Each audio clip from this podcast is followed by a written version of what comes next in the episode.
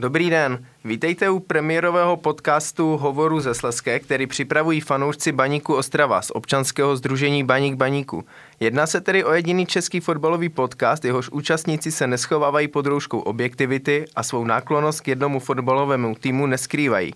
Rádi bychom eh, si do tohoto pořadu zvali fanoušky a lidi přímo spojené s baníkem a diskutovali o aktuálním dění v nejlepším a největším sleském klubu. Ambiciozně doufáme, že se nám podaří tato setkání opakovat, nejlépe vždy, když se bude blížit nějaká větší akce.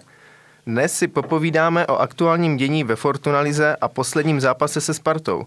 Ohledneme se za baníkovským tažením v Molkapu a představíme poslední akci spolku Baník Baníku, tedy dresy pro děti při nástupu hráčů. Svými postřehy nás uh, za fanoušky obohatí člen výkonného výboru občanského združení Baník Baníku Petr Hurban. Ahoj, dobrý den a Michal Merenda z Hydradia Orion, kterému zároveň děkujeme za zajištění prostor pro nahrávání. Krásný den všem. Posledním a nejzácnějším hostem je mistr ligy z roku 1976, vítěz z poháru eh, z roku 1978, útočník a později také trenér Rostislav Sionko. Vítejte a děkujeme, že jste přijal naše pozvání. Děkuji za pozvání a zdravím všechny posluchače. A z moderátorské židle vás zdraví Richard Trávníček. Pan Rostislav Sionko svou aktivní fotbalovou kariéru spojil s kluby Baník Ostrava, Slezan Frídek Místek, TJ Vítkovice a VOKD Poruba. Jako trenér působil u dorostu Baníku Ostrava a později také u týmu FK Baník Havířov. V Československé lize nastoupil do 118 utkání a dal 20 gólů. Zahrál si také čtyři utkání v pohárové Evropě. Dalo by se říct, že zakladatelem fotbalového rodu Sionku, protože jeho synové Libor a Radek byli také úspěšnými ligovými fotbalisty. Pane Sionko, celou kariéru jste působil v našem kraji. Byl pro vás Baník vždy jako klub něčím speciální? Tak Baník byl speciální asi v tom, že tenkrát byl nejslavnější klub a všechno se upíralo k Baníku, který hrával pravidelně ligu Vítkovice hrávali druhou ligu a Baník byl hornický klub a všichni fandili Baníku. Takže kdo chtěl někde nebo se ukázat, tak šel do Baníku Ostrava. Když jste založil takovou úspěšnou fotbalovou generaci, posluchače by možná zajímalo, zda uvidíme jméno Sionko opět na ligových trávnicích. Potatil, respektive podědil se nějaký vnuk? To by mě taky zajímalo, ale myslím si, že jsou tam dvě naděje. Ten jeden má tři roky a ten jeden sedm roku. Jako ti starší už hrát fotbal nebudou, to vím. Takže záleží, co ti další dva, ale to se budete muset asi zeptat tak za 10-15 let. Dobře, děkuji. A proběhla před zápasem se Spartou nebo po něm nějaká hecovačka v rodině? Tak ty hecovačky vůbec neproběhly ani teď, ani když byl, myslíte určitě Libora, když byl Libor aktivní a hrával. E, ty hecovačky jsou spíš mezi funkcionářema a jak kdysi tady bylo vedení baníku, tak přesně jsme to vystihli, že já bych chtěl, když tu hrála Sparta, aby baník vyhrál 4-3 a Libor dal třeba 3 góly. Ale jinak jako ty hecovačky už vůbec neprobíhají. Jestli se můžu zeptat, jak jste vlastně vnímal rozhodnutí Libora hrát za Spartu? To tady bude asi lidi v regionu zajímat, vždycky tady taková ta rivalita je, takže... Já takže... jsem rád, že, že jste mi položil tuhle otázku. Eh, moc rád, protože Libor se nerozhodl. Jako baník eh, tenkrát měl obrovské potíže s finanční a nemohl sezonu a Sparta toho využila a přišla na baník, že od baníku odkoupí dva hráče, Libora Sionka a René Bolfa takže hráči neměli na výplatu, takže Baník s tím souhlasil. Libor totiž byl ještě pod smlouvou. Libor podepsal v Baníku nejdelší smlouvu na sedm let v 16 letech. Takže ještě měl tři roky hrát za Baník. Jo. Ale Baníku to tenkrát pomohlo a kluci mu všichni baníkovci, když odcházeli, tak oběma i Bolfovi přáli to všechno nejlepší, takže žádná taková nějaká eh, rivalita ještě nebyla ani jako v těch dřívějších dobách, jak teď. Jo? Ale naopak popřali mu, popřali mu hodně štěstí a Libor tak s nadsázkou se dá říct, že zajistil s Bolfem vyplaty baníkům a Sparta, že zachránila baník jako v ligové soutěži, finančně. aby hrál no, finančně. Aha, a když jste zmínil sedm let, to už tou dobou v podstatě byla práce nějakých hráčských agentů nebo managementu, nebo jakoby jo, kde se vzala tak dlouhá smlouva, z čí to bylo hlavy? No, seděli jsme ještě s Honzou Pavliskou, který byl tenkrát jako šefem baníku a byl tam u toho Zdeněk Grigl jako sekretář a protože měl Libor 16 let a byl velký talent, nastoupil v 17 letech nějak v Lize a chystala se vojna, tak nechtěli o něho přijít, že se vykope a že je baníkovec a tak dále, takže se utočilo i na city a že já jsem tam hrál jako odchovanec a celou dobu, takže 10 roku ligu, takže nakonec jsme to tak nějak eh, podepsali. Já jsem u toho podpisu byl teda na, na sedm let. Libor potom měl agenta jako eh, pana Ziku a byl pod Sport Investem. Ale přáli jsme si, nebo já jsem si taky přál, aby hrál Baníku, že aby ho měl tady, takže jsme to podepsali na tu dobu sedm let. Proto to bylo tak dlouhý.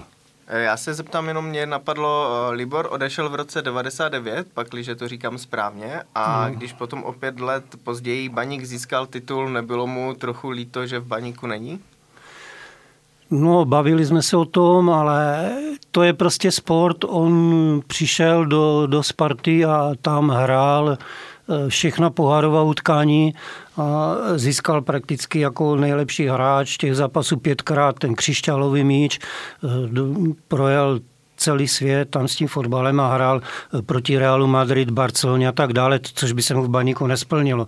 Čili samozřejmě titul chce vyhrát každý, ale může ho vyhrát jenom jeden, takže nějaká taková lítost se tam jako, on to přál baníku, protože z baníku vyšel a pořád tu má nějaké kamarády a s klukama, s kterými hrál eh, tady pět let, tak to, to, to nejde najednou, přestoupím jinde a že se přestanu s nima bavit, či oni, když spolu hráli pak ligu na, jako soupeři, tak se potkali, tak i dneska to vidíte na, na těch jiných úrovních, že se prostě kamarádi a zároveň si volají to a, a přejí si všechno. Eh, dobře, děkuji. Popojedeme trošku dále. Pane Sionko, vybavíte si nějakého hráče baníku, případně eh, nějaký zápas, na který nejraději vzpomínáte? Začněte třeba tím hráčem. No, chtěl jsem začít naopak, ale když, když, jde, když jde o těch hráčů, eh, my jsme byli takový kolektiv, no, vždycky se vzpomíná na nějakého mně se líbil hrozně Pepik Tondra, který by v dnešní lize okouzloval diváky, protože mu říkali dlouhý palec, pořád si to ukopl a, a pro, obcházel hráče. Bylo krásné se na něho dívat. Co se za týče spolehlivosti a jistoty, stoprocentní, to byl Rostě Vojáček. Jo? Ten, ten snad prohrál, co jsem s ním hrál, asi 10 hlaviček za 10 let, co jsem byl v baníku. Jako, to bylo neskutečné. A Dneska by to byla obrovská sláva, možná někteří fanoušci ani neví, protože tenkrát to v médiích nebylo, neproběhlo. On hrál za mužstvo světa v Barceloně.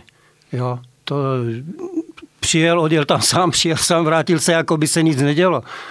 Nikdo to nevěděl, ale představ si, představte si dnes, že by něk, někdo vybral z českého mužstva a jel hrát za mužstvo světa za výběr, jaká by to byla sláva, co by se kolem toho psalo všechno.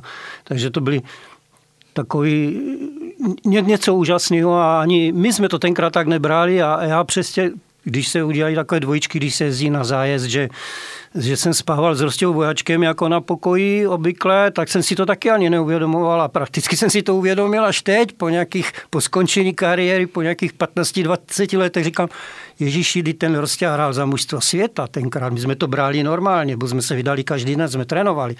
Říkám, no, nebyl, nebyl internet, nebylo nic, takže dneska by to byla šílená sláva. A jinak těch hráčů samozřejmě bylo i víc, těžko vybrat. A zápas, zápas to je ohromně těžké. Nabízí se samozřejmě Plzeň, kde jsme získali titul v roce 76. Jenomže jsme hráli venku, tak tam bylo asi 20 našich fanoušků nebo kolik, takže proti dnešku je to něco jiného.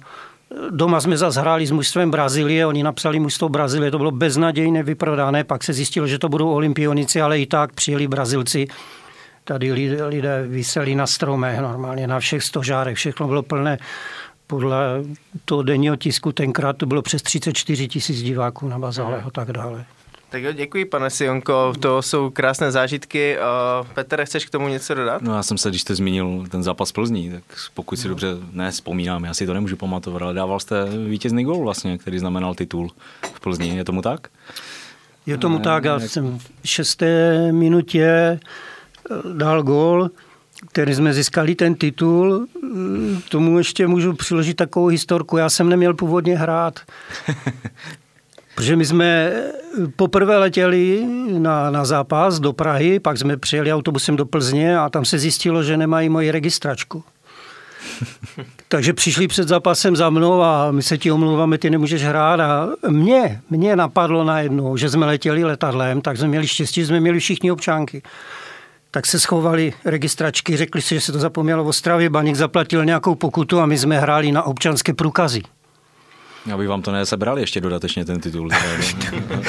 Teď už ne, ono to, ono to jako, ani se nedá říct, že to byl podvod, jako si měl hrát, akorát jsem neměl tu registračku, to bych nemohl hrát a na ty občanky jsme mohli, baník zaplatil, pokud tak jsme hráli a z okolností ještě trenér Rubáš mě postavil a říkal, postav se k brankářovi jako útočník. Já jsem věděl, že tam gol nedal, tak než se kopal roh, tak jsem se postavil k branářovi já jsem měl 176, tam ten kopřiva sloupti měli 1,90 m, stop, jak mi tam nechali, ale jak se Bernerlička rozbil, který kopal ten roh, tak jsem od něho odskočil na malý vápno a tam jsem to trefil hlavou přes něk pod klaci krásně. Když už jste zmínil trenára Rubáše, tak jsem někde četl, no. že byl velmi přísný na hráče. Je to pravda, že byl, že byl takový jako až despotický někdy na ty mladé kluky a držel je pod krkem? On nebyl despotický, ale on byl hrozně na, na disciplínu a hrozný poctivec, jako to fotbalově.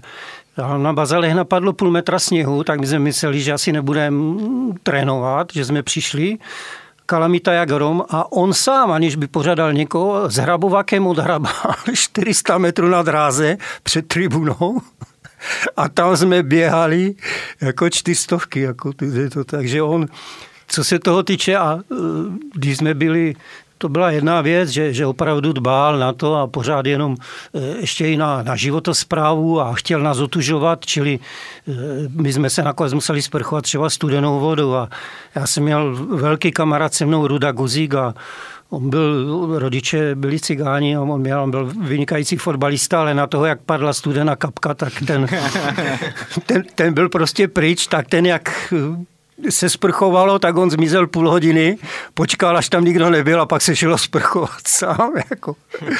Takže to bylo za, za trenéra Rubáše a ještě, když to doplním, tenkrát se eh, začínala liga až někdy v březnu, že a končila se koncem listopadu, takže byla taková pauza přes tři měsíce, tak se vybírali dlouhý zájezdy, čili jsme letěli dvakrát do střední Jižní Ameriky a samozřejmě, aby se to vrátilo ty finance a všechno, tak jsme tam byli přes měsíc, že? No a za ten měsíc ten Jirka Rubáš nás pořád honil jenom na pokoj, ležet, odpočívat. My jsme samozřejmě chtěli něco poznat, jít ven. A to, to bylo nemyslitelné. Jako Pepi Kolečko, který vždycky, tam byly ty autobusy bez oken, když jsme byli v Ekvadoru, takže on jak jel, tak měl vždycky hlavu vystrčenou, aby si opalil trochu nos nebo obličej. tak to honil, kde se to dalo, bo jinak jsme museli opravdu tak být vzorně a poslouchat. Takže on nějaký despotický nebyl, ale hrozně přísně a dbal na, na životosprávu. Ještě to tak nějak doplním, že jsme byli samozřejmě na velvyslanectví tenkrát v Peru a e, to nás pozvali, ti Češi byli taky rádi, protože se tam nikdo skoro nedostal, že tak ti byli taky rádi, tak manželka toho velvyslance z hodou okolností, to byl velvyslanec z Ostravy, nějaký pan Kotek se jmenoval, tam byl, no tak ta nám udělala chlebičky. My jsme tam celou dobu byli na bílých houskách a na kuřatech pořád. Doktoři nic jiného neuměli, tak my jsme měli jednou kuře tak, jednou kuře tak celý měsíc. Tak jsme byli hrozně rádi za to. Dostali tam i kluci pivaři plzeňské pivo, tak to, to bylo úplně nádherné. No a my jsme tam přijeli, protože tam to je nebezpečné, tak nás tam přivezli autama, že? No a po třech hodinách, kdy, kdy jsme byli v nejlepším a pustili nám písničky, tak řekl Ruba, že už musíme jet jako zpátky domů. No tak ještě ho naše vedení uprosilo, tak ještě hodinu nám to prodloužil a pak jsme teda jeli na hotel zase, aby jsme se připravili na další zápas. Tak jo, děkuji pane Sionko za tyto krásné zážitky. A nyní se pojďme už věnovat Fortuna Lize, kde nám skončila základní část a začala takzvaná nastavba. Baník má za sebou výsledkově nevydařený zápas na Pražské letné, kde se s Partou prohrál 3-0. Co z tvého pohledu, Michale, týmu chybělo k lepšímu výsledku? No, tak eh, já si myslím, že Baník ten zápas neodehrál špatně. Já samozřejmě jsem se ho viděl. Já si myslím, že to byla taková nešťastná souhra ne, ne, ne náhod, samozřejmě byli jsme horší, než Sparta, Sparta měla vyhrát, ale, ale prostě padalo to tam až moc na jednu stranu. No, ono celkově ten baník na jaře, o tom se určitě ještě budeme povídat, a je pod takovou střeleckou dekou, takovou prostě to dotahování těch zápasů, víme všichni, že prostě chybí a na té Spartě se to projevilo, řekl bych, asi nejvíc. Jo, maximálně, takže potom samozřejmě z toho bylo takový, takový nešťastný výsledek, ale uh, jak říkám, asi to i souvisí s tím, jak ten baník na jaře prostě se prezentuje a není to to štěstí, které jsme měli na podzim malinko, nám teďka chybí na jaře. Já souhlasím, že jsme asi byli trošku horším týmem, nicméně šance jsme tam měli. Myslím si, že jsme neměli o tolik menší šance než Pražská Sparta, bohužel jsme nedokázali proměnit a ten výsledek 3-0 si myslím, že je jakoby trošku krutý, ale pokud neproměníte šance, tak, tak nemůžete vyhrát. No. Každopádně o zvýšené motivaci eh, Baníku proti Spartě se vůbec nemusíme bavit a v této sezóně Baník už třikrát prohrál se Spartou a mně přišlo, že hráči Sparty zápasy s Baníkem teď berou nějak více vážně po tom, co jsme doma porazili 3-2 v minulé sezóně. A vnímali jste, pane Sianko, třeba i vy kdysi tu zvýšenou rivalitu, nebo cítili jste ji ze spartianské strany tak stejně, jako byla třeba z vaší? Ta, my jsme tu rivalitu necítili, tenkrát to tak nebylo, protože Sparta v té době dokonce jednou spadla do druhé ligy, jo, když já jsem hrál fotbal a nezískávala ty, titul tak suverénně, ani nebojovala. Tam v tom roce 76, kdy jsme získali titul, bojoval ještě Slovan a Slávě o ten titul a předtím končila éra Spartaku Trnava. Trnava hrála nádherný fotbal. Opravdu velice dobře a měli fotbalisty, jednoho vedle druhého ve všech řadách, takže zaslouženě se dostávali až do závěrečných fází. Tenkrát to byl pohár mistrů evropských zemí a vždycky vypadli za jak jsem Amsterdam anebo s Bayernem Mnichov, jo, ale dostávali se opravdu do druhých, třetích kol. Takže ti hráli fot... Rivalita tenkrát, protože nebyl internet a tak dále. To, co se přečetlo v novinách, tak se přečetlo. Samozřejmě ten reporter ze Slovenska to napsal pro Trnavu, tak Báník ani e, tady se nemohl na něco zlobit, jenom my jsme třeba věděli, že nám tam neuznal nějaký gól nebo že nás tam něco poškodil. Takže tenkrát to tak vůbec nebylo a nebyly ani takové ty projevy tě, tě, těch fanoušků. Čili nebylo to tak bouřlivé. Jsem tam někomu nadali do Čehuňu, nebo tady jsme hráli, ale, ale to byli opravdu jednotlivci a byla to taková spíš přátelská atmosféra. Ještě to uvedu takový příklad z Žiliny, když jsme hráli, tak ti po zápase přišli jako fanoušci Žiliny, říká, my vás máme více rádi, my vám fandíme více jak Slovanu Bratislava. Oni byli zase namíchnutí tak, jak tady Ostravaci na Prahu, tak Žilina zase spíše se tlačila tady k nám a jako souhlasila s náma a byla s námi jako taková Jednak jsme spolu hrávali přátelská utkání, byli jsme od sebe, jsme od sebe, že z nějakých 100 kilometrů, takže to byla taková přátelská atmosféra. A tenkrát ty výlevy tako, takové nebyly, no, vůbec ne, a ne, ne, nebylo to prostě takové, no. Pane Cianko, chtěl bych se ještě trošku vrátit k tomu zápasu se Spartou, k jednomu momentu tohoto utkání, kdy vlastně Spartan Kosta fauloval Martina Fila. Myslíte si, že za to měla být červená karta, respektive co si o tom faulu myslíte? No, on to předvedl už před, potom i ze Slávy, i tady, to, to jsou stejné zákroky a samozřejmě to je učebnicový případ, to by mohli jako pouštět těm rozhodčím, za co se dává červená karta. Jo. Já jsem hrál fotbal 20 roků a pak ještě za a to prostě každý už ví, kdo ví, jak jede, jak skočí. Když ten hráč nenadskočí a neuhne, tak mu prostě zlomí nohu. Stalo se to v anglické lize, tam nějakému Brazilci, co tam hrál, ten mladý, někde na ostrově, to je jedno. Prostě když vás trefí do toho, tak, tak vám tu nohu může klidně i zlamat a může vám ukončit kariéru. Já přece kvůli tomu, nebo Filo si kvůli tomu, že vyloučí kostu, nenechá zlomit nohu a neskončí s kariérou. Jo? To je musí chránit rozhodčí. A ty když ví, když to dám a, a jestliže ten chlap má 90 kg, letí vzduchem, tak má 180 kg, jo? a když vám skočí na tu stojnou nohu, tak to je hruza. Jako, I když vám ji nezlomí, tak vás vyřádí ze hry minimálně na, na tři týdny nebo kolik. A takhle se to, to do fotbalu vůbec nepatří. A to musí hlídat rozhodčí to, co se bavíme, nebo bohužel ti rozhodčí Můj nejmladší kluk skončil kvůli fotbalu v 19 letech, kvůli kolenům, teda ne kvůli fotbalu, ale kvůli kolenům, tak jsme chtěli jít na rozhodčí, on nechtěl. No a tam jsem se dozvěděl, když mi říkali, když se pískat ligu, tak musíš začít nějak v 20, 24 letech, pak už si starý. Proto nepíská žádný bývalý ligový hráč. Nemůže být rozhodčí. On prostě skončí horvat 39 a 45 oni nějak končí, tak kdyby chtěl horvat dělat, tak a oni vás dají ještě do té nejnižší soutěže, než to udělá to školení. On by neudělal ani školení a už by musel skončit, už by nesměl pískat. Jako.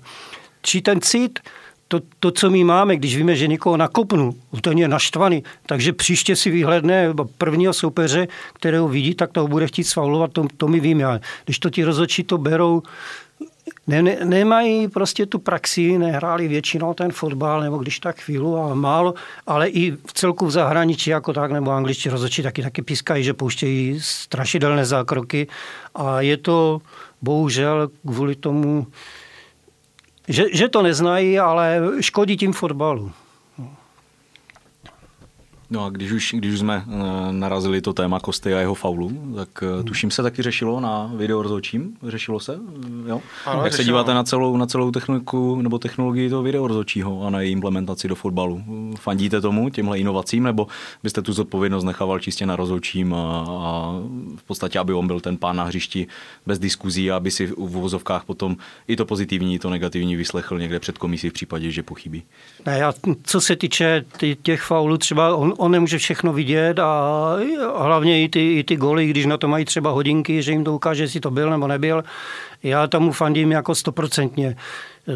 Bohužel je, je to o těch lidech, ten hlavní slovo má mít rozhodčí na hřišti a ten, když je k tomu blíž a viděl to tam, vyloučil, když se tam jestli teda myslíte zrovna ten případ Fritka tenkrát, že dostal červenou, on byl toho blízko, ten to viděl, no a to z těch uhlů, z těch uhlů, pak, že to neviděl pod tím uhlem no když to řeknu vulgárně, blbost. Jo, ten rozhodčí si to tam rozhodl je a on ho má jenom poupravit, když uzná gól a řekne, nebylo to za brankovou čárou, nebo uzná gól a on řekne, ano, tady na videu máme metrový offside. Konec, je to tak, zavolá mu, řekne se, nemusí se chodit dívat, nezdržovat, ale je to o té reakci těch rozhodčích, že jsou jednotně, že to udělají. A oni to kazí. To video za to nemůže. Video to ukáže, jo? jestli tam je lajna, není lajna a tak dále. Co je Druhá věc je, že to video není na všech zápasech, že bohužel.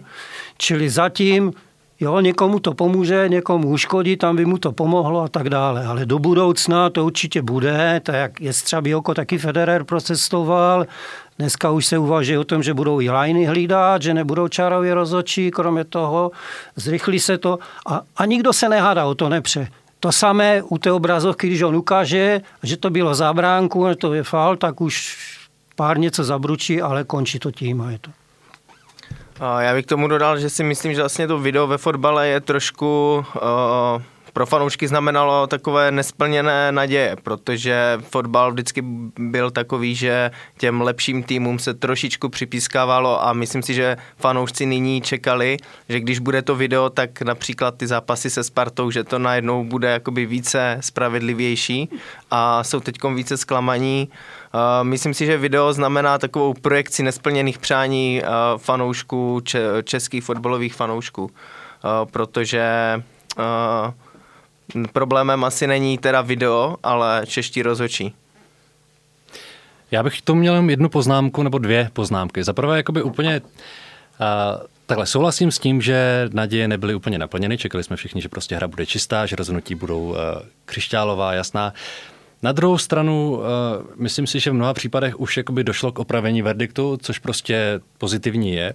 A pak je tady ještě jeden aspekt, ze kterého se na to můžete dívat. Ty momenty, kdy rozhodčí přeruší hru, aby se šel podívat na ten videozáznam, tak eh, podle mě těm zápasům přidávají jakoby moment toho vzrušení navíc. Jo?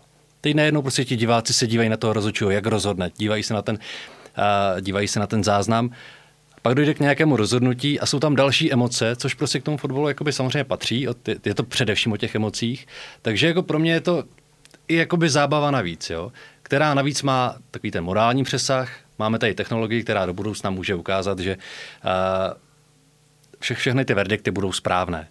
Takže já doufám, já za sebe doufám, že brzy to bude všude a rozhodně je to správná cesta. Verdikty mají být objektivní, ne subjektivní. Tak morální, morální přesah je určitě chválihodný, jenom s tím přerušením úplně nesouhlasím, protože uh, to bychom mohli být rádi, že lítají lidi po hřišti bez trenek a, a dneska, když se na minutu přeruší zápas kvůli nějaké dýmovnici, tak jsou z toho tisícové flastry, takže já bych byl rád, kdyby ta hra plynula, přesně jak říkal pan Sionko, kdyby prostě na hodinky přišel signál, je to špatně, je to dobře a, a nebyly tam prostě v součtu na celém zápase desetiminutové průtahy kvůli tomu, že, že rozhodčí je nerozhodný a chodí desetkrát eh, do poločasu koukat na televizi televizi. Mě třeba hodně jakoby šokoval eh, podzimní zápas z Viktorii Plzeň, kdy v 85. minutě Hubník fauloval Jakuba Šašinku ve Vápně a celý stadion vlastně viděl faul a video rozhočí dal vlastně pokyn hlavnímu na hřišti, že ať se jde na to podívat, že to byl jasný faul, jasná penalta a ten rozhočí na hřišti řekl nejdu. Jo, to byl pro mě prostě moment jako nepochopitelný, protože ten video rozhočí potom jakoby ztrácí smysl, proč tam je. On, kdyby se šel podívat na tu obrazovku a vyhodnotil to, že to faul nebyl, tak bych si třeba o tom něco pomyslel a řekl bych OK, ale takhle uh, to bylo pro mě jako strašné pochybení toho rozhodčího na hřišti. Tak budeme se zase bavit, zase je to o lidech, jo. Když, tak jak tam říkal nějaký ten video rozhodčí, že Eh, fanoušci Plzně řeknou, to nebyla penalta, fanoušci druhého mužstva, jestli to bude Baník Sparta, řeknou, ano, byla, že, ale jde o ta zásadní rozhodnutí, která jsou jasná a musí být, protože si, že my dva poběžíme spolu, srazíme se tělem a řekne někdo byla, nebyla, o to ne. Ale jde hlavně, aby pískali ty branky a offsidy nepouštěli a tak dále, protože když si vzpomenu, ještě to bylo mistrovství světa Lampard z Anglie, Anglie s někým hrála, dal gol, když si to od břevna odrazilo půl metru za bránu. Televize to ukazovala, nepotřebovali jsme žádné video, byl jasný gol, jo, ale opravdu půl metra. Jo? A oni to neuznali a bylo to mistrovství světa, čili jde tady o to, ten rozhodčí to nemusel vidět, to byla střela z dálky, on byl ještě dál a když je rovně, tak on zase taky borec nemůže být, jo? ale spíš ten pomezní, ale ten pomezní má strán, ne, ne, ne, prostě nedá mu signál, ne, ne, neoznačí to jako gol, čili jde o, to, o ty základní věci a oni se to taky budou učit. Druhá věc je, když budou špatně, tak je odvolají, dají tam někoho jiného, aby opravdu ještě nefandil u toho videa pro, pro to druhé mužstvo, ale aby to bylo v, v rámci možností spravedlivé. Něco se spravedlivě opravdu nedá říct, jo, když řekl, já to si někdy poslouchám a vidím, eh, že Jaromír Bosak tam s někým komentuje a že měl nos v offsideu, jo, nebo palec pravý. No tak to se přece nebudeme o tom bavit, to soudní lidé se vůbec nebudou říkat, jo, když tam je, nebo že, měl, že mu dres vlal v offsideu a on to, to, to, to nezajímá, má se, mají se ty situace spíše pouštět a jestli to pustí nebo ne, tak to nikomu nebude rozhodčí, mu vyčítat nikdo, že? Protože to je, to je jasný. Ale jde opravdu o ty průkazné, průkazné věci, jestli to průkazný offside a rozhoduje to o výsledku. Dobře, posuneme se dále. Předsezonní cíle Baník předčil. Jsi Michale spokojený s průběhem sezóny? Tak eh, ano, přečil předsezónní cíle. Samozřejmě jsme všichni byli eh, po Vánocích nadšení z toho, na jaké pozici baník je. Byli jsme spokojení s tím, jakým, jakou hrou se ten baník prezentuje, jak už jsem řekl, i když tam samozřejmě byla, byla velká dávka štěstí na podzim a, a byly tam domácí zápasy s těžkými soupeři. A takhle, ve mně převládá pocit spokojenosti přes to všechno, co jsme jakoby na jaře zažili, přes uh, tu smůlu, protože si myslím, že ten tým je dobrý, má, má charakter a osobnost a pro mě je to vážně dobrý tým. Takže ano, jsem spokojený. Nejsem spokojený s výsledky a čekal bych na jaře, na jaře více bodů, a, ale, ale myslím si, že to aktuální umístění v šestce, to je, to je úžasný výsledek. A Petere, myslíš, že Baník mohl skončit i lépe než na pátém místě po 30. kole, když eh, po podzimu jsme přezimovali na třetím místě? Já myslím, že to by ani sportovně už pomalu nebylo fér, přesně jak říkal Michal. V podstatě to páté místo, které stále ještě držíme, uvidíme po té nastavbě, která taky možná ještě tady přijde na, třetře, na přetřes, tak jestli ho udržíme, jestli jestli nebo jestli v poháru si zajistíme Evropu, to by byla paráda po těch letech. Ale jak už tady padlo, eh, v podstatě ani šíře kádru, jeho kvalita, myslím si, že i to štěstí z podzimu, to se třeba trošku odvrátilo výsledkově, ale, ale že by, nebo že můžeme být rádi za to, co máme po těch letech, které tady byly, tak eh, ty výkony začínají mít zastupnou tendenci a, a těšme, se, těšme se na lepší zítřky. No, jenom bych tomu ještě doplnil jednu věc. K tomu, my jsme tady během toho podzimu na Orionu měli vlastně celou, celou základní jedenáctku. Kromě, myslím, Milana Baroše, který jakoby ještě přijde. A, a já jsem už dlouho necítil z těch hráčů baníku takovou charakterovou sílu, jako byla letos. Já po dlouhé době jsem z nich opravdu měl pocit, že ví, za co hrají, že jim záleží na těch výsledcích daleko více než, než v předchozích letech. A opravdu i proto jakoby nemůžu ten, ten tým kritizovat, protože jeden vedle druhého prostě, ať vezmete Fleischmann nebo Fila nebo prostě další hráče, jsou to opravdu osobnosti a ten tým je uh, i co do mladých hráčů uh, moc, moc hezky morálně poskládán. Tak jenom tohle, tohle k tomu. A já bych k tomu doplnil, že souhlasím, že ta agresivita, ta bojovnost, eh, tento ročník eh, jsou opravdu příkladné, hodně se mi to líbí. Na druhou stranu, jak říkal Peter, ta šíře kadru není moc velká a když například vypadnou jeden, dva, tři hráči, tak už jde vidět, že máme trošičku problémy. Proto si myslím, že to umístění v té elitní šestce je prostě super výsledek.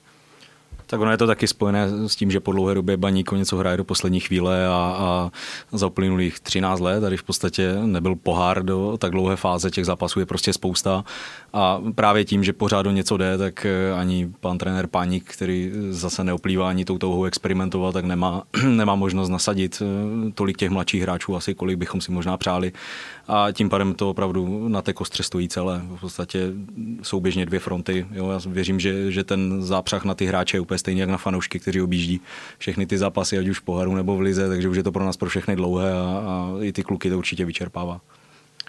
Jo, v průběhu sezony letali mediálním méterem jména jako Pavel Vrba nebo Radoslav Látal na post trenera Baníku. Pane Sionko, jak vy jste viděl uplynulou sezonu práci Bohumila Páníka? tak do té práce a my to vždycky hodnotíme podle výsledku, že? A jak vidíme fotbal, takže detailně tu práci těch trenérů neznáme. E, těžko říct, že? Já myslím, že výsledky opravdu i to, i to postavení baní v předcházející letech hrálo záchranu, takže to pohladilo srdíčko každého toho fanouška a ti fandové opravdu jsou 12. hráčem, to není žádná fraze, oni jezdí na ten fotbal, to je obdivuhodné. Jo, to, to, to klobouk dolů před nima, takže těm klukům to opravdu obrovsky pomáhá. Co se týče eh, té práce nebo toho mužstva, jestli mohou mít lepší výsledky, nebo mě spíš jako fotbalistovi, že to utkání, když se hraje, to jsme se tady bavili, ta bojovnost se jim nedá vytknout v žádným zápase, oni žádný zápas neodchodili, nepolevili, oni bojují od začátku do konce, klobouk dolů. Možná je to i tím Milanem Barošem, který tam byl a který tam navodil takovou atmosféru, jako který Baníku v těch začátcích ohromně eh, pomohl a co hrál samozřejmě. Eh, trošku mě tam chybí taková ta, ta fotbalovost a taková ta rozehrávka. Hodně, hodně je to ve vzduchu ten balón a nakonec je to nakopávané, takže eh, trochu dávám za vinu, když, když to tady o to, tak odskočím Guardiolovi, který tady zavedl ten fotbal v Barceloně, protože má Messiho, ten házenkařský systém. E, tam už to trošičku napodobují některá, ale bohužel nemají Messiho, jo, vpředu, který by to šel. Takže když potom vidím, že se kope roh a na nás se kope roh a všichni hráči jsou v obraně, i, i útočníci, kteří mají 1,50 m, neumí hlavičkovat, brankář chytne míč a teď musí čekat, než se všichni vrátí a chodí se pořád jako do, do plného, čili nemůže být rychlý protiútok, nemůžeme dát gol. Pro toho diváka to, ta hra trošičku ztrácí takový ten náboj a tu krásu, to, to, to vzrušení, že se to opravdu rozehrává přezadu a nakonec to vykopne brankář někde dopředu. E, to mi na dnešním fotbale dost vadí a chybí mi tam ty, ty, ty protiútoky a tak dále, protože to, to je to, to je kouzlo fotbalu, že, že, že teď jsme viděli pohár mistrů nebo Champions League, jako kdy byly protiútoky a kdy padlo plno gólů. Kdy dal naposledy Báník jako čtyři góly, já si nespomínám, už vůbec asi na deset let nebo kolik. Jo, nebo no, jedno nebo kolik, ale to, to chci s těmi slabšími ústy, aby, aby ty šance byly. Já, když jsem tady seděl na Opavě a pak, jsme, pak se bavím jako bývalí fotbalisti, že já eh, v televizi si pak poslechnu ze záznamu, že v 44. minutě šla první střela na branku Opavy. To tak já nevím, to by se chtěl zeptat potom těch fanoušků nebo z toho, jak oni to třeba vidí, když jdou potom na pivo, aby si o něčem vykladali, protože vykládat si o tom, že tam Stronaty vyhraje hlavu nebo ukopne někomu e, balon před, před velkým vápnem, jo, to, to mě nezajímá. Chci vidět nějakou naražičku, že kluci jdou sami na branž. Třeba nedají, ale ty šance tam jsou, e, pak se promění a, a jsou to krásné momenty. Já moc nespomínám, kdy Baník naposledy kopal trestné kopy, aby soupeř stavěl zeď. To, ty góly padají, že to je nakopnuté před bránkou, buď ten bránaři dneska mají plno lidí, tak sedí v bráně a někdo to tam propadne nebo dotlačí se. Ale takové pěkné akce, ty fotbalové mě na dnešním fotbale jako chybí, aby to bylo. No, tak já myslím, že to je trošku eh, daň v podstatě za tu poslední dekádu, kdy Baník tou hrou, hrou více bořil, než tvořil, kdy v podstatě jsme se potáceli, ať už, ať už od záchrany k pádu a, a zase k návratu, kdy kdo jezdil tu druhou ligu a pamatuje ji, tak to taky nebyla žádná hitparáda a všechno to bylo vybojované. A, a myslím si, že ta dekáda bohužel ten manšaft obecně ten baník tak poznamenala, že to bohužel bude chvíli trvat, než, než se navrátí. Všichni bychom chtěli ten kombinační fotbal.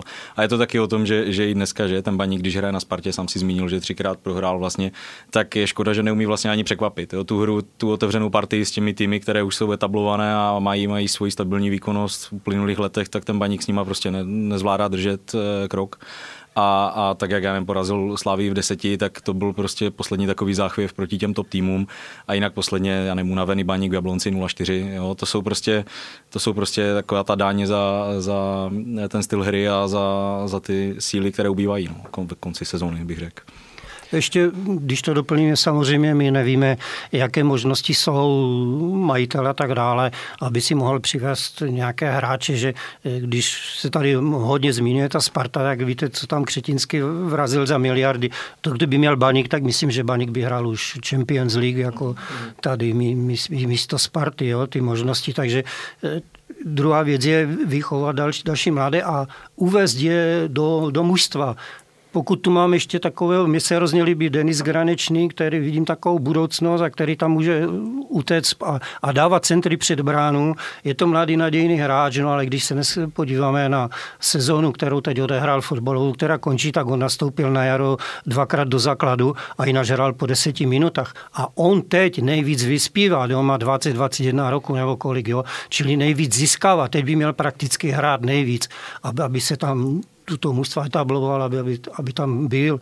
Jo. A je to talent do budoucna, který tam opravdu dá centry. Ty ostatní hráči tolik ne. Jsou tam hráči, které jsme tu přivedli, jo, kteří hrajou pravidelně, stabilně, ale nikdo si neuvědomuje, nebo který zápas jim vyšel nebo nevyšel. Kromě toho Roberta Hrubého, který tam více tvoří, jako je takový tvořivější.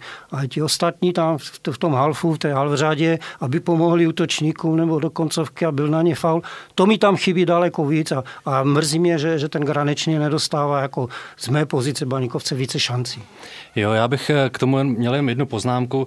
Já si myslím, že a vedení baníku a nový sportovní šéf a, a tak dále prostě, prostě museli před tou sezonou nastavit ten tým v poměru cena výkon a vzhledem tomu, že jakoby nemá peníze na to, aby přitáhl špílmachra velkého, tak, tak uh, dokázal dovést silné hráče do obrany, uh, takové, takové ty bořiče, jak, jak tady řekl Peter. Uh, na druhou stranu sám v tuhle chvíli nemá toho slončíka, kterého si sám vychoval. To znamená, tuhle chvíli ti hráči chybí, ale, ale naděje tam je, jak, jak jste řekli, navíc je tam Dan Holzer, který taky určitě má, má pořád ještě všechno před sebou. Uh, Denis, Denis výborný, takže já si myslím, že v tuhle chvíli ta hra baníku je spíše obětí finančních možností a aktuálního uh, věku talentů, kteří, kteří dorůstají.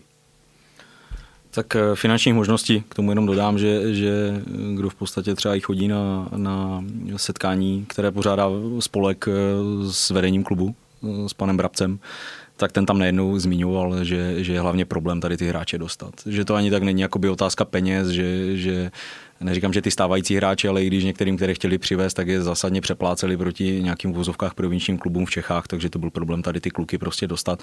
Takže tím, když jsem eh, zmínil, že ta šíře toho kádru není asi úplně ideální s ohledem na požadovanou kvalitu pro, pro současné vedení dvou, dvou lig, řekněme, nebo teda ligy a poháru, tak eh, tím jsem rozhodně nechtěl, nechtěl hanit sportovní úsek, potažmo, potažmo majitele klubu, protože věřím, že dělají maximum v současné době pro to, aby tady tu kvalitu přivedli, jenom prostě jsme daleko no, od Prahy, takže ať to zní trošku frustrovaně, tak je to tak a já si problém ty kluky tady přivést tohle je určitě jakoby dlouhodobá záležitost a pak, když budeme hrát eh, častěji v elitní šestce, několik sezon po sobě, tak si myslím, že i dostat tu nějakého hráče nebude takový problém s přemlouváním. Jasně, jasně úspěch to může změnit. No, tady. No, pojďme se posunout dál. Eh, pane Sionko, jak se vám vůbec líbí nový model na stavby? Myslíte si, že to přinese zatraktivnění soutěže nebo nám ty zápasy spíše ze všední? No a určitě to přinese zatraktivnění soutěže. O tom jsem přesvědčen, protože Těch zápasů není moc, těch zápasů je jenom pět, když jsme tady v té šestce, jo. A ještě hrajeme třikrát venku, takže si to budeme hrát dvakrát doma, nebo potom třikrát doma, třeba když budeme do těch první trojky. Tak vždycky je to tady kvalitní soupeř, který tu je. A ti lidé jednou, když ho vidí o jeden zápas víc, tak se vůbec nic nestane. Či pro ty, pro ty kluky je to právě Eh, taková motivace ještě se ukázat, když jim ten zápas nevyjde, že, že mají takovou pomyslnou odvetu ještě tady v té nadstavbě. A pro ty lidi je to samozřejmě zajímavější. Já jsem ještě, když to tak bereme, je to i dobré, protože když si vezmete takové mužstva, jako je Slovácko, Karvina a ti, co hrajou ten spodek, jo, oni vypadnou třeba někdy v poháru a pak ti hráči hrajou jenom ligu Oni nemají nikoho v reprezentaci. Čili oni celou sezonu by odehráli 15 a 15, 30 zápasů. Když to převedu na toho eh, Granečného, který jsem tam střídal, tak ten nezahrál čtyři zápasy v kuse. Eh, jestli mají eh, Slovácko nějakého mladého zajíce, který je v reprezentaci mládežnické, tak on taky nehrává nic. Přáteláky to nenahradí. Jo? Všechna ta mužstva mají, nebo ty ligy zahraniční mají dva, přes 20. Jo? Manšaftu a hrajou, a mají, angličané mají tři poháry, a mají svoji poháru a hrají ještě v reprezentaci. Ale ti kluci, co nesou v reprezentaci, vypadnou v poháry, hrajou opravdu jenom ligové zápasy a ti náhradníci ani to ne. Čili mají někteří hráči ligoví v uvozovkách za sezonu odehráno v kuse třeba 7-8 utkání. A na druhou stranu, Petere, uh Baník teď měl na Spartu a počet fanoušků, ač byl velký, tak se ten zájem určitě nedal srovnat s tím únorovým zápasem. Myslím si, že těch fanoušků bylo jakoby podstatně méně teďkom. Proč myslíš, že to tak je v té nastavbě? Nebo myslíš, že ta nastavba v tomhle hraje roli, nebo spíš to, že to zápas byl krátce poté. to kdybych věděl. A ono určitě nám napoví další zápas v Jablonci, který je za pár dní. A já předpokládám, že nás tam taky bude polovina, jako, jako v posledním ligovém kole. Nebo, jo, takže, takže uvidíme, no, možná, možná těch faktorů bude asi víc. A mě teda překvapil jeden, který mě do té doby ani nenapad, bylo, bylo to vlastně playoff parahokej, které jsem nedávno slyšel. Byť jsem na ten hokej taky chodil, tak mě překvapilo, že to pro někoho možná mohl být taky důvod, ale, ale spíš si myslím, že zase ty důvody můžou být různé, jednak finanční, časové. Jo. Je pravda, že eh, ten konec té ligy nás pro tu nástavbu vlastně nalosoval eh, do takového losu, řekněme, těch zápasů zápasů, že jsou prakticky 4-5 výjezdů hned za sebou a, a pro ty lidi to zkrátka je trošku problém. E, I to, co si zmínil, nebo takhle, jo, pro fanoušky si myslím, hodně, hodně jich má problém s tou nástavbou. Jo, je, je takových dost, samozřejmě já to taky vnímám e, od svých známých, že, že to neberou úplně vážně, zatím uvidíme. Jo, třeba ten model se časem chytne, u fanoušků se z nějak velké oblibě aktuálně netěší a abych řekl svůj názor, tak z fanouškovského hlediska s tím taky úplně z toho úplně nadšený nejsem, je to právě z toho důvodu, že pro nás v podstatě e, ty zápasy jsou prestižní tím, že, že se konají jednou za zápas, samozřejmě nějaký rituál přípravy na ten zápas zápas a podobně.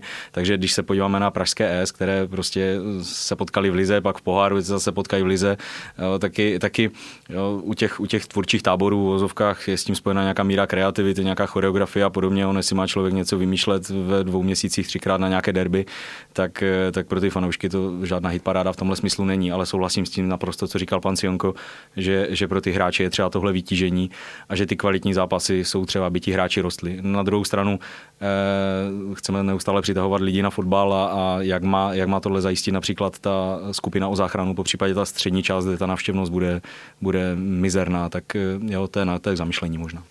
Když jsi mluvil o tom derby pražských hest, tak my se eh, na jaře jsme se vlastně letos eh, setkali a ještě teda jednou setkáme třikrát s Libercem. Uh, jednou to bylo vlastně v poháru a tím plynule teda přecházím k našemu dalšímu tématu. Baník se po dlouhých 13 letech dostal do finále Národního poháru, ve kterém narazí na momentálně hodně silnou slávy. Utkání se nakonec bude hrát 22. května ve středu v Olomouci. Uh, kolem místa pořádání finálového utkání ale bylo dost zruchu. Je Olomouc nakonec nejlepším a nejférovějším řešením, Petre? Tak určitě. Určitě. Já vím, že, že eh, by to zní tendenčně možná tady trochu.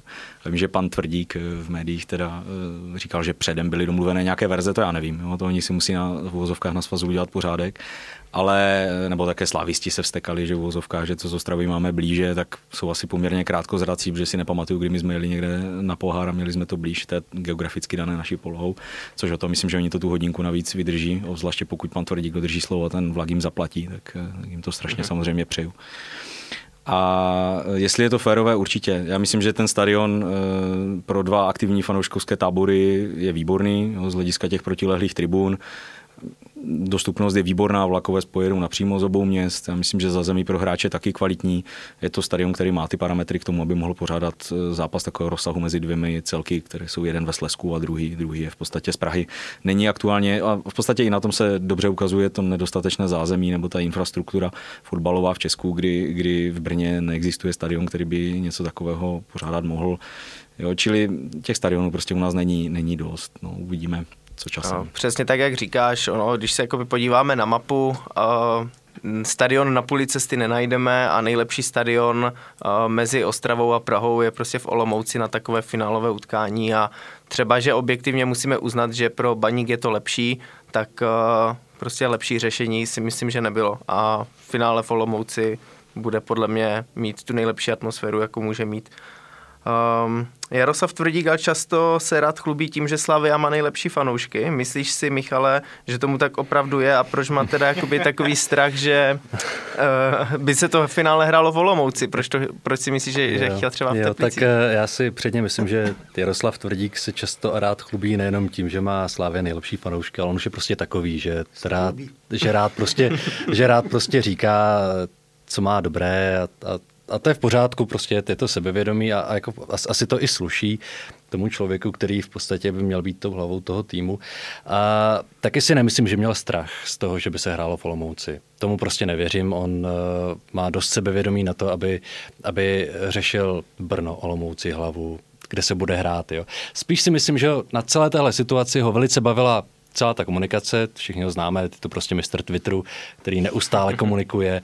A, a rád si prostě zahrává i s těmi soupeři tímhle způsobem. Je to prostě určitá manipulace, kterou, kterou on jakoby zvládá. Mě na tom bavilo i to, že eh, vedení baníku se do toho zapojilo, do těch diskuzí, i když v podstatě jak už tady pánové řekli, ta Olomouc byla od začátku jasná, logická, je to dvě hodiny z Prahy vlakem, je to hodinu vlak, vlakem z Ostravy. Není žádný důvod, proč by to neměla být ta Olomouc, nicméně prostě i ta Ostrava, i ten baník se aktivně a už možná i jako první zapojil tady do těch diskuzí. Takže to jenom k tomuhle. No a teďka k tomu původnímu znění otázky, jestli má Slávě nejlepší fanoušky. Tak eh, já si myslím, že Slávě má nejlepší fanoušky, když eh, si fanoušci myslí, že hrají nejlepší fotbal. Já jsem zažil Slávy, kdy na ty zápasy chodilo prostě maličko lidí a v podstatě ani ten fotbal je nezajímal. Jo. Pro mě a já věřím, že prostě jsem v tomhle objektivní, prostě má nejlepší fanoušky baník, protože víte co, přijedete do Ostravy a každý ví, v jaké situaci ten baník je. Každý ví prostě, na jaké, v jaké části tabulky se drží. Každý, každý to vnímá. Jo. A nemusíme brát počty návštěvníků na těch stadionech, ale, ale můžeme brát prostě jenom atmosféru, můžeme brát prostě to, co se kolem toho klubu děje, můžeme brát prostě pana Nohavicu, můžeme brát prostě legendy, kteří se vrací a kteří podporují ten klub. Můžeme si vzpomenout na těch posledních nechci říct 15 let, ale řekněme prostě 10 let z těch posledních 15 let, kdy opravdu to bylo těžké. A stejně, stejně ten klub ve chvíli, kdy ti fanoušci ucítili náznak naděje, tak okamžitě prostě byli vidět a slyšet. Takže uh, nejlepší fanoušky má baník, to se nedá nic dělat. Já to jenom doplním. Naprosto souhlasím, protože ta síla těch fanoušků se nejvíc projevila, když Baník spadl do druhé ligy. A my jsme měli větší návštěvy než prvoligová mužstva. Jablonec, Liberec, Boleslav, ti nemůžou závidět. I když jsme hráli druhou ligu, tak ti fanoušci jezdili ven a byli tady.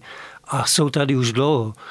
Slavističtí fanoušci se objevili poslední dobou, když tam Číňané vyvalili hrozně peněz, hrají opravdu teď pěkný fotbal, mě se Slávě líbí, udělali dobré posily, já jim to přeji, protože Samozřejmě, když oni budou hrajou body, tak by, i Baník bude mít blíž do, do poháru, že? A to je takové to koření a je to taková ta oslava pro ty fanoušky. Byla by to mi taková odměna pro ně, kdyby, kdyby se Baník dostal do poháru a eh, viděli by tady nějaký slavný mužstvo, co, což bych přál jako hlavně všem těm našim Ostravakům. Já bych taky ještě jenom doplnil, že v roce 2006, kdy jsme hráli naposledy finále poháru, tak jsme hráli se Spartou v Liberci a i tam bylo třikrát více baníkovců. Baník měl vlastně domácí prostředí a myslím si, že i toto finále poháru, kdyby se nehrálo v Praze, kdyby se to hrálo i například v Teplicích nebo jinde v republice, tak Baník by na tom finále měl domácí prostředí. Takže slávisti, jestli to poslouchají, tak můžou se ukázat Budeme se těšit. Bude to každopádně určitě po fanouškovské stránce výborné finále toho poháru, které tady teď je na přetřes. Těším se na to samozřejmě taky moc. A pro fanoušky bývá národní pohár zajímavý tak někdy ve čtvrtfinále, pro fotbalové trenéry často až ve finále a jsou ochotní i semifinále obětovat kvůli ligovému utkání.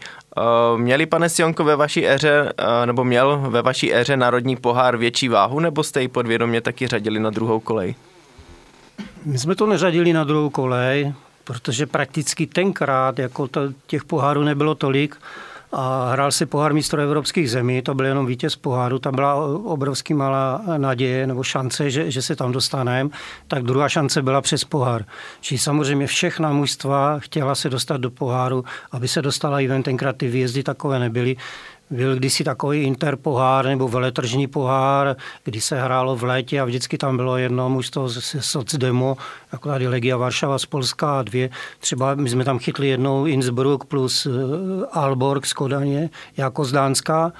Jo, takže co se týkalo i toho poháru, tak samozřejmě jsme se chystali na, na, na, ty, na ta pohárová utkání, a, ale i tenkrát na ta pohárová utkání, co se týkala divackého zájmu, nebyla taková v takovém popředí a v takovém zájmu, jak ligové utkání. Bohužel. Dobře, teď se vás všechny, eh, teď se vás všech zeptám, eh, jaký máte tip na výsledek finále poháru. Tak pane Sionko. Tak já to nikdy neuhadnu. Já bych měl říct, že Baník prohraje a, a, a doufat, že Baník vyhraje. Bo když řeknu, že jako to srdíčko velí, že by opravdu mohl. Já myslím, že to bude vyrovnané, že, že tam moc bránek nepadne, že Baník tou bojovností bude držet ten výsledek a, a přeju mu teda, aby to skončil, aby uhrál aspoň jedna jedna nebo vyhrál. Proč ne? Protože je to jeden zápas a může se stát cokoliv. Dobře, děkuji, Petere. no, tak já bych to typl na jedna jedna a výhra na penalty pod naší tribunou samozřejmě. Michale? Tak to je, to je hodně jako taková průbířská otázka. Takhle, eh, kdybych s ohledem na srdce bych na baník vsadil stovku, ale sto tisíc bych na baník nevsadil. Jo, ne, samozřejmě prostě úspěch bude, pokud uh, udržíme remízu po základní rací době. A pak třeba bychom i něco uhrát mohli. Jo, já to vnímám tak, že třeba z deseti zápasů jeden proti Slávii vyhrajem, jeden remizujeme, osm, jsme, osm prohrajem, tak v téhle sezóně jsme jeden vyhráli už, tak doufám, že teď to finále zremizujeme a na penalty vyhrajeme. Pojďme se přesunout teda už k poslednímu tématu, které dnes budeme řešit. A to je aktivita spolku Baník Baníku, který nechal vyrobit historické repliky dresů mistrů ze sezony 75-76, ve kterých budou nastupovat děti při oficiálním nástupu hráči, hráčů k soutěžnímu utkání Baníku. Jelikož tu dnes s námi sedí Petr, který se na celé akci aktivně podílel, rovnou by ho poprosil, zda by posluchačů mohl osvětlit nějakou základní myšlenku a smysl celé akce. A tak eh, vize byla jasná, v podstatě spojit, spojit eh, budoucnost, čili, čili mládež baníku s historií. My jsme tady vždycky na baníku se snažili o to dbát, aby se, aby se nezajím, nezapomínalo na úspěchy, abychom se u nich inspirovali. A ta základní myšlenka, ona to tomu teda e, předcházela taková zajímavá historka, kdy vlastně syn od kamaráda, respektive syn jeho známého, Eh, měl vlastně doprovázet hráče na prvoligovém utkání a v podstatě týden se pířil tím, jak bude doprovázet teda, teda hráče na zápase Baník Sparta byť teda pořád tady přetřásáme tu Spartu, tak doufám, že to už je naposled. A, a, a měl doprovázet teda hráče, a byť mu teda jako Eh, byl nadšený teda, že hráče baníků, dokud mu jeden jeho kolega, další malý hráč nepřipomněl teda, že bude nastupovat v dresu Sparty, což mu do té doby nedošlo úplně. Takže další týden hysterčil a brečel a pomalu tam nechtěl. A je, ono je to asi dané takovým, takovým tím koloritem našeho regionu a to asi jak ty děti vedeme, je to, je to námi, no. není to jako tím dítětem samotným samozřejmě. A já jsem za to rád, škodolibě místo, abych v uvozovkách se možná nad tím zamyslel. A takže, takže v podstatě ta vize byla i taková, aby před tím naplněným stadionem eh, to dítě si už v podstatě v tom mladém věku nebo v, tom, v, tom, v té robotině užilo ten pocit eh, nastoupit s tím, s tím erbem na prsou před ten nastoupený stadion a aby ho to motivovalo, motivovalo k píli a v práci, aby, aby to chtěl jednou zažít a vrátit to vrátit to klubu v tom dospělém fotbale. Takže taková byla ta základní myšlenka. Když padla vize vlastně udělat eh, dětské dresy z logy baníků, tak samozřejmě první myšlenka byla vrátit se do historie k počátku nějaké zlaté éry baníku, kdy, kdy právě eh, chlapy kolem pana Sionka eh, vybojovali historický první titul.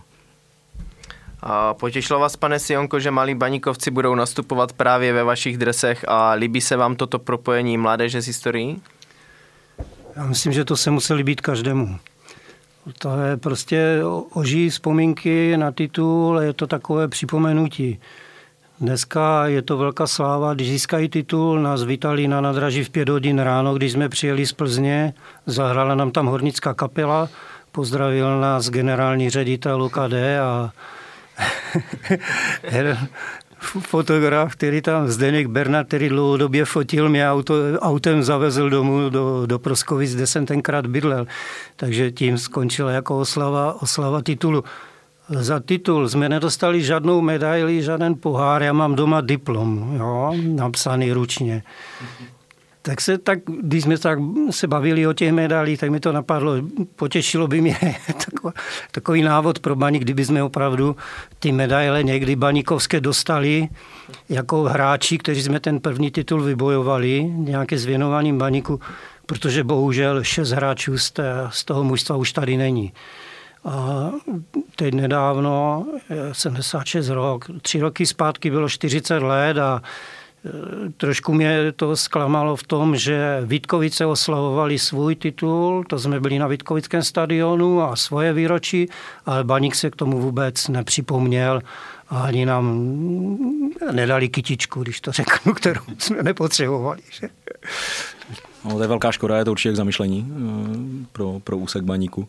A když už na to ale navážu, tak zase na druhou stranu je pozitivní, že teďka vlastně k zápasu ke Slavii, kdy budou ty dětské dresy oficiálně představeny, tak se jednomu dalšímu z nás ze spolku přišel vlastně s tou myšlenkou, že by vás jako, jako hráče tehdejšího, tehdejšího kádru svolal. A mám obrovskou radost teda z toho, že pokud jsou moje informace správné, tak drtivá většina tu účast přislíbila. Takže klub už s tím pracuje, už, už eh, to dávají dohromady, měl by tam mít nějaký autobus, kde byste měli být dispozici v uvozovkách fanouškům se podepsat a podobně, takže věřím, že z toho bude nakonec velká sláva, že se celá akce povede. A dobrá, ty medaile, no uvidíme, zkusím to nahodit na výboru spolku třeba. Třeba to bude náš další projekt, abychom vás dodatečně, dodatečně dekorovali. Tak ano, můžeme to ukončit takovým uh, opatrným optimismem, že věci začínají fungovat tak, jak by měly. A vážení posluchači, děkuji, že jste nás vydrželi poslouchat tak dlouhou prvního dílu, dílu hovoru ze Sleské a děkuji našim hostům Peterovi. Díky. Michalovi. Díky za pozvání. A hlavně teda panu Rostislavu Sionkovi, který nás poctil svou návštěvou. Taky děkuji za pozvání. Mějte pěkný den, nasledanou.